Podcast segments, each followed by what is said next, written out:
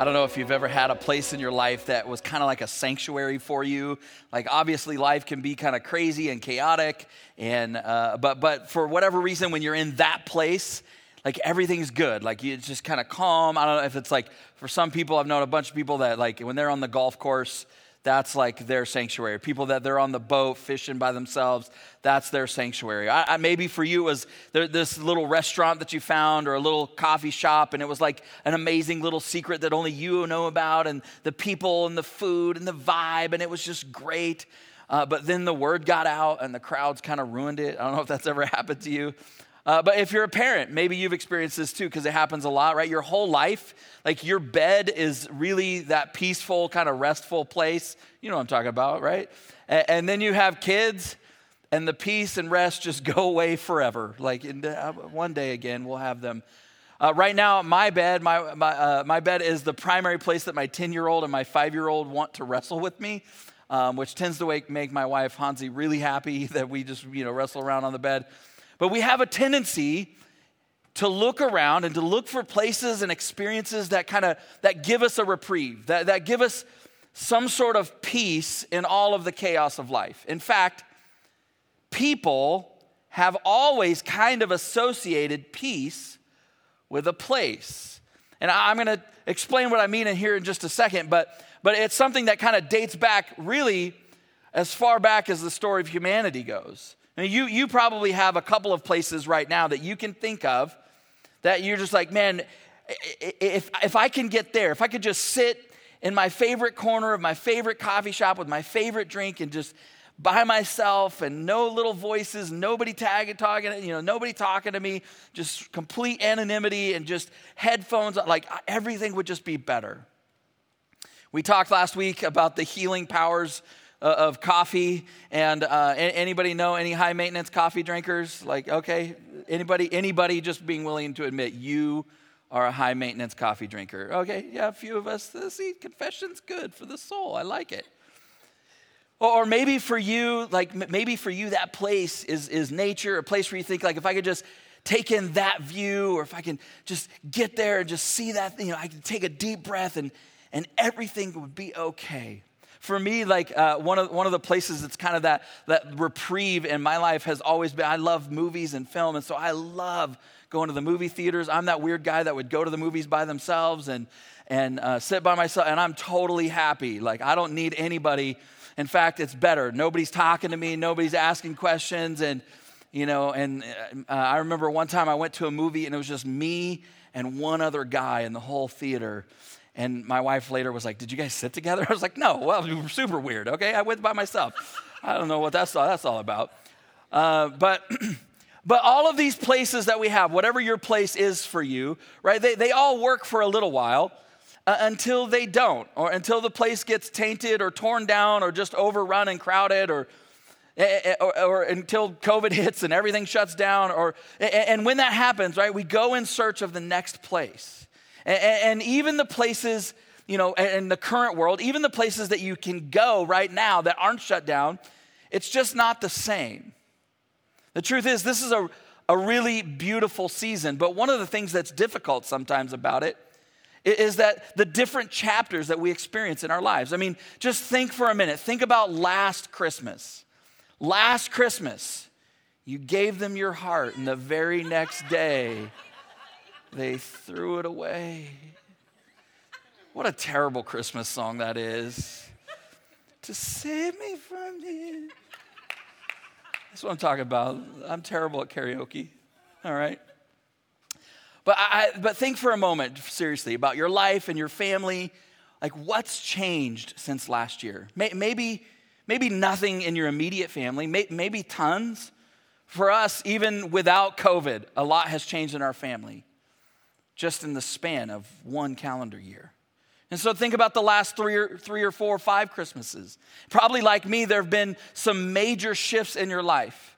You, have likely experienced some pretty amazing things in the last three to five years, moments that were full of joy and love and laughter. But the chances are that you've probably gone through some really difficult things, some, some even painful moments as well. Moments that you didn't ex- expect, and certainly moments that you wouldn't have chosen. See, there's a lot of talk about peace this time of year. We, we talk about it, we sing about it, we want to make it, we want to give it away. It's the center of commercials that are selling us diapers and candles and really old Coke commercials. But do we actually have any peace? I, I don't know what Christmas what this season is like for you but for me it's kind of a mixture of opposites. It's there's the stress and joy there's hope and despair and anticipation and anxiety and love and angst and build up and let down and peace and frenzy and and that's just on a personal level right? In our culture peace is in really really really short supply.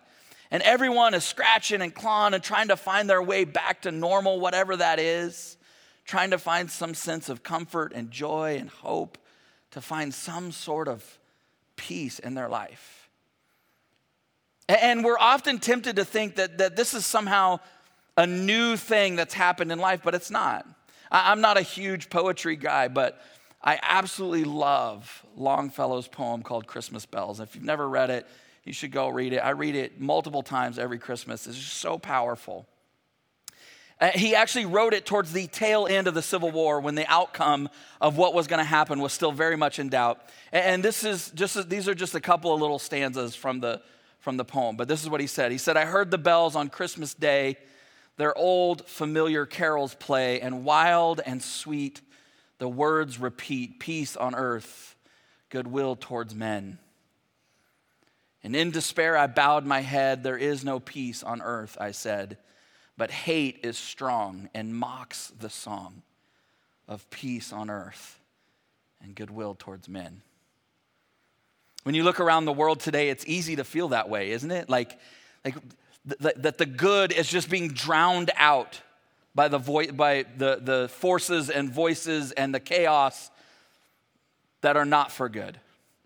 That, that, that, peace is somehow this ideal, this pursuit that we all have, but it's this fragile thing and it's so easily lost and so easily drowned out by all the mess and all the chaos and all the craziness of our life. So, so what is it that we actually do? Because when I layer on the, the, the conflict and the strife in the world over the top of my already tired and striving and frantic and frazzled soul, life is anything but peaceful. And from the beginning of human history, people have thought of having peace as being at peace with God. And the truth is, lots of people, even non religious people, still kind of think that way, right? Like we say things like, Have you made your peace with God? Especially, you know, when, when, when things are pretty serious. And the thought is, if God and I are good, everything else will kind of fall into place. And so that's why people wanted and still do want to know and understand and connect with and make sacrifices to God and all in the search of, of peace. But where is he? And what does that actually where, what does that actually look like? The truth is that question and that tension have been haunting humanity for thousands of years. And so I want to take you back to a section of scripture that we read from last week. That's one of these prophecies that I alluded to when we were um, receiving communion. It's found in Isaiah chapter 9 um, these words spoken about Jesus, really speaking about the coming of Jesus and about Christmas. So in Isaiah chapter 9, we're going to start reading the verse 1. It says this. It says, Nevertheless, the time of darkness and despair, it will not go on forever. The land of Zebulun and Naphtali will be humbled, but there will be a time in the future when Galilee of the Gentiles, which lies along the road that runs between the Jordan and the sea, that it will be filled with glory. And the people who walk in darkness will see a great light. For those who live in a land of deep darkness, a light will shine. And you will enlarge the nation of Israel, and its people will, re- will rejoice. And they will rejoice before you as people rejoice at the harvest, and like warriors who are dividing the plunder. For you will break the yoke of their slavery and lift the heavy burdens from their shoulders. You will break the oppressor's rod, just as you did when you destroyed the army of Midian. And the boots of the warriors and the uniforms that are bloodstained by war will all be burned, and they will just be fuel for the fire. For a child is born to us, and a son is given to us, and the government will rest on his shoulders, and he will be called Wonderful Counselor, Mighty God, Everlasting Father, and the Prince of Peace. That he will be called the Prince of peace. Now, maybe you've been around church for a little while and you've heard those words so much that they've kind of lost the mat. Like they, don't, they don't move you like maybe they should. But the truth is that this scripture, this declaration, this prophecy, this description of who Jesus was and what he was doing and what he came to do, this is really good news no matter who you are this morning, no matter what you believe about God, whether you're a believer or a skeptic, whether you're a follower or a cynic. This is good news. And, I love all the language and the descriptions that Isaiah use, uses because he talks a little bit you know, he talks a little bit about certain things like people living in darkness. And that's one of the things we kind of talked about last week. And, and when we talked about the idea of hope, that there's this personal experience of darkness, that there's this restlessness in our soul, this loneliness. But that he also mentions that there's a land of deep darkness, that there's this mess of the world around us. But even in that, he kind of shifts and he goes, he starts using language and he talks about a life that's filled with glory, a life that's getting bigger and bigger and fuller, and it's not shrinking away. He talks about the ending of violence and conflict and bloodshed, and a new kingdom that brings life and freedom and peace. But why or how does that happen? And then he tells us it happens because of someone who's coming, someone who for us has come, the Prince of Peace. See, peace isn't found in a place, it's found in the person of Jesus. And like us, the people that this was spoken to, they grew up looking for places of peace and rest. Only there wasn't, theirs wasn't a coffee shop or a vacation spot. For them, the people that this was actually written to, for them, their place of peace and rest was the tabernacle, which was just a, a portable temple where they went to worship. Later on, a, a, more permanent temple would get built, but, but for most of their history, it was just a tabernacle.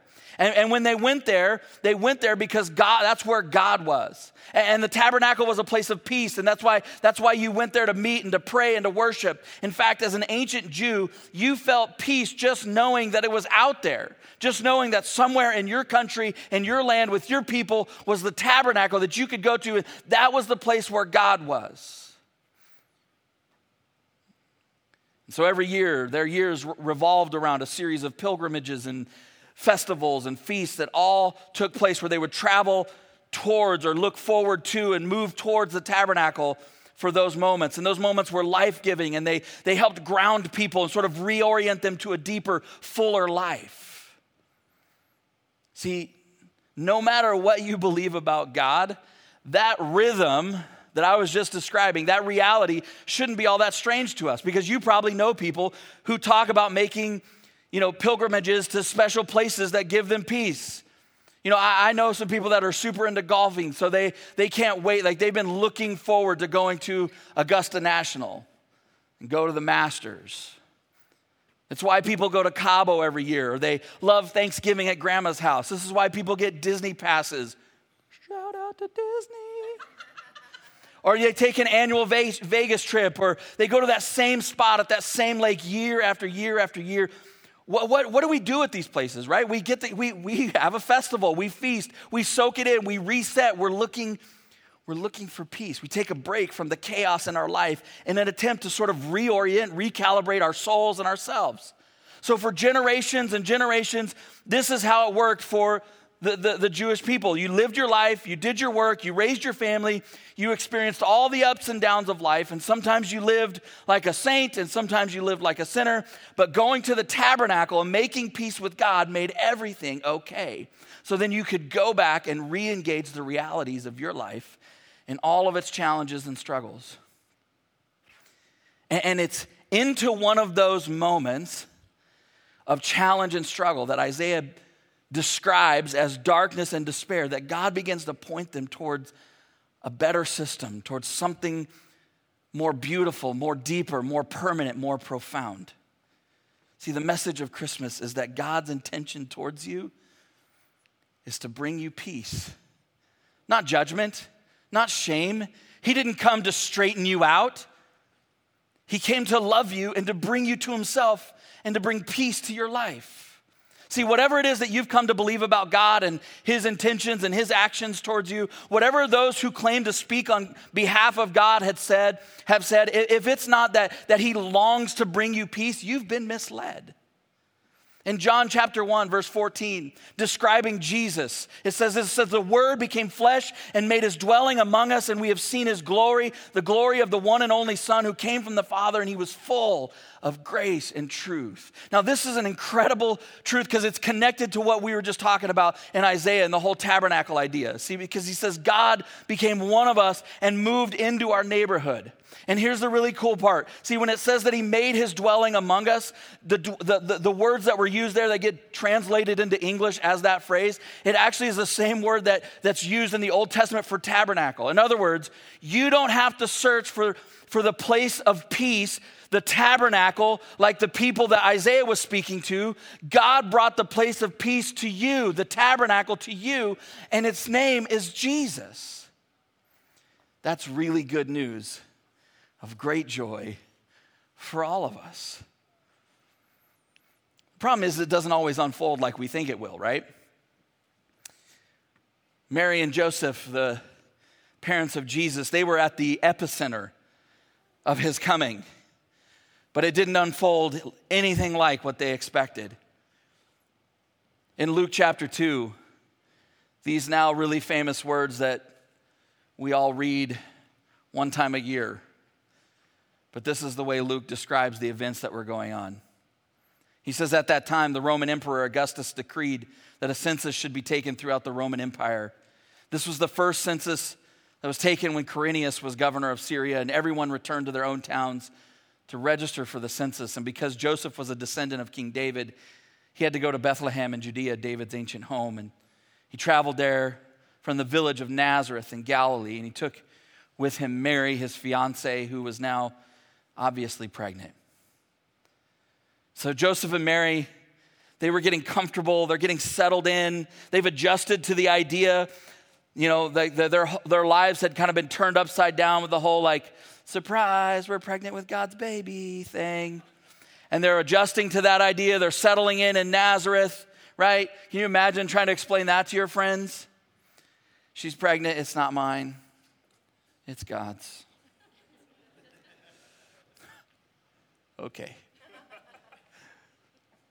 But here's what I want you to get they thought the place where they were, the physical place, Nazareth, was going to be the place where they experienced the coming of Jesus. They thought that was going to be the place that they met the Messiah. They thought the place that they were in was the place that God would meet them, but it wasn't that place.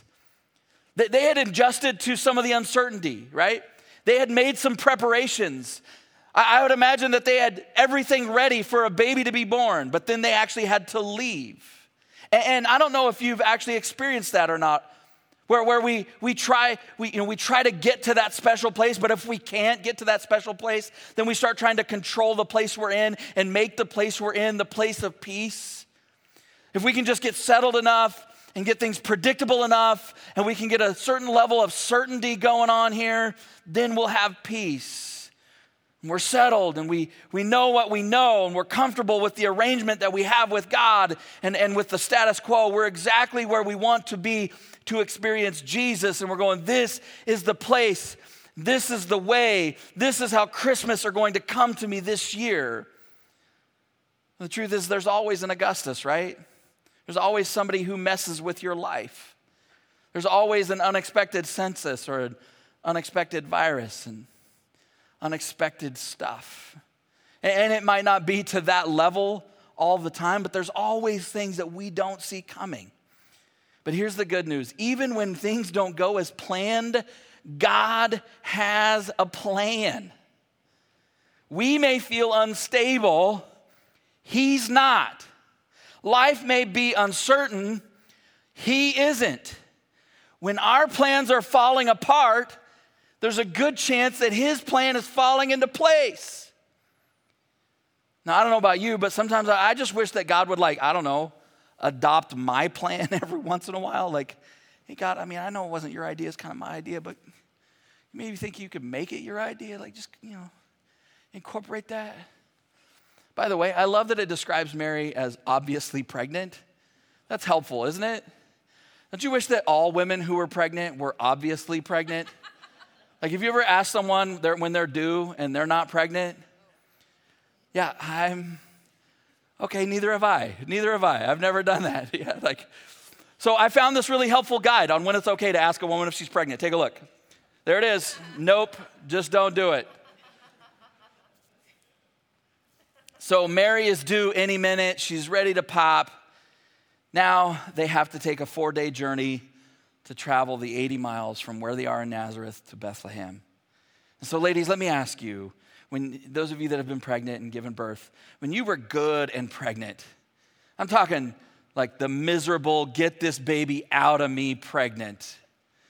Wouldn't it just have been fun to climb into a wagon for a bumpy four day ride on a dirt road? That just sounds. Now, my wife has never been pregnant, but I'm imagining the journey to Bethlehem, and I'm thinking it probably didn't feel, let's say, very Christmassy. I doubt they were singing, Joy to the world, the Lord has come. It just doesn't, it, it, doesn't it sound like the, like the road trip from hell for everyone involved? But, but I, I want you to see this. All of that inconvenience and instability and uncertainty, that was the path that led them to where they needed to be to experience Jesus. See, and that's, that's the experience so often we have with God. That's where God meets us, is in the middle of that instability in the middle of the plan that we didn't that didn't go how we thought it was going to go, in the middle of the plan B or the plan C. See, God often uses the paths that we don't want to travel to actually lead us to himself and bring us peace. So you can trust God and then trust the path that you're on. Probably my favorite description of Christmas is found in Luke chapter 1. There's a guy named Zechariah who was John the Baptist's daddy, and he and his wife were relatives of Mary, Jesus' mom. And with all the events surrounding the birth of his son, John, and with Mary being pregnant with Jesus, in Luke chapter 1, Zechariah is overwhelmed by God and by God's love, and he breaks out into a song. And at the end of the song, these words are part of what he sang. Luke 1 78 and 79 says, Because of the tender mercy of our God, by which the rising sun will come to us to shine on those living in darkness and in the shadow of death and to guide our feet into the path of peace. See, the rising sun has come to us from heaven and he's come to bring you to himself and he's come to guide your feet into the path of peace. The question is will we let him? Because sometimes the path of peace doesn't look like it. Most of the time, I'll just speak for myself, most of the time we look for an escape the moment that God takes us in a direction that's uncomfortable or we don't like, right? Sometimes when I read the story of Mary and Joseph, like I'm amazed because I think, I, I, I go, if I was in that story, I'd be like, I, I don't know, God, like, this is how it's gonna be, right? Fine. I'm not going along anymore then. I don't want to do this. Forget Bethlehem. We ain't going to no Bethlehem. You can take your census, Augustus, and yeah. If I wasn't a God fearing man, I'd say some crazy stuff right now. Like, I would just be really worked up. I'd be like, I'm staying here in Nazareth. I didn't sign up for Bethlehem, God. I didn't sign up for all this craziness and uncertainty. See, I, I think I would be like that because I've actually had moments like that. I've actually had moments like that this year. See, but, but Mary and Joseph's story is a declaration that your situation doesn't have to be peaceful for you to have peace in your situation. So trust God and trust the path. Because what, what if instead of low key complaining, we just began to thank God for the uncertainty and the uncomfortable places because great stories have never been born from ease and comfort. What what if instead of an easier path, God wants to give you and me stronger faith? What, What if instead of predictability and safety, God wants to give you greater courage and grit? What if instead of making you more comfortable, God wants to give you unconquerable strength? What if instead of certainty and stability, He just wants to give you peace in the middle of a chaotic world? What if all the chaos and all the struggle, what if that's the context where we will experience the birth of Christ in us this year? See, we don't find lasting peace in places and predictability and those things that we often search, those places and experiences we often search for it in. It's only found in the person of Jesus. He's the Prince of Peace. By the way, you can only give the world around you what you already have. You can only bring peace to the world around you if you've found peace. So follow the path that leads you to Him. Because you don't, you don't need any other thing or any other place or any other experience. All you need is to connect to the one who's come for you. All you need is to connect with Jesus. So this week, when you're feeling anxious, what if what if, like last week, when we talked about that prayer at the end, what, what, if, what if we began to pause and just pray, God, I don't need anything, anyone, or any place else. You're here in this place with me, and wherever you are, there is peace.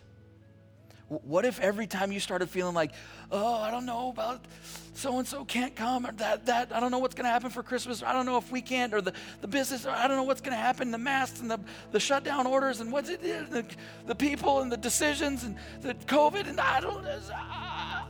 What if you just like, ah, God, I, I don't, I don't, I don't need anything or anyone or any place else. You're here with me, and you are the one that brings peace. And so I'm going to step into and live in that peace this morning. Maybe the best thing that we can do this today, regardless of where you are at in your experience, where you're at in your relationship with God, is that we all just start with this simple prayer. Let's pray together.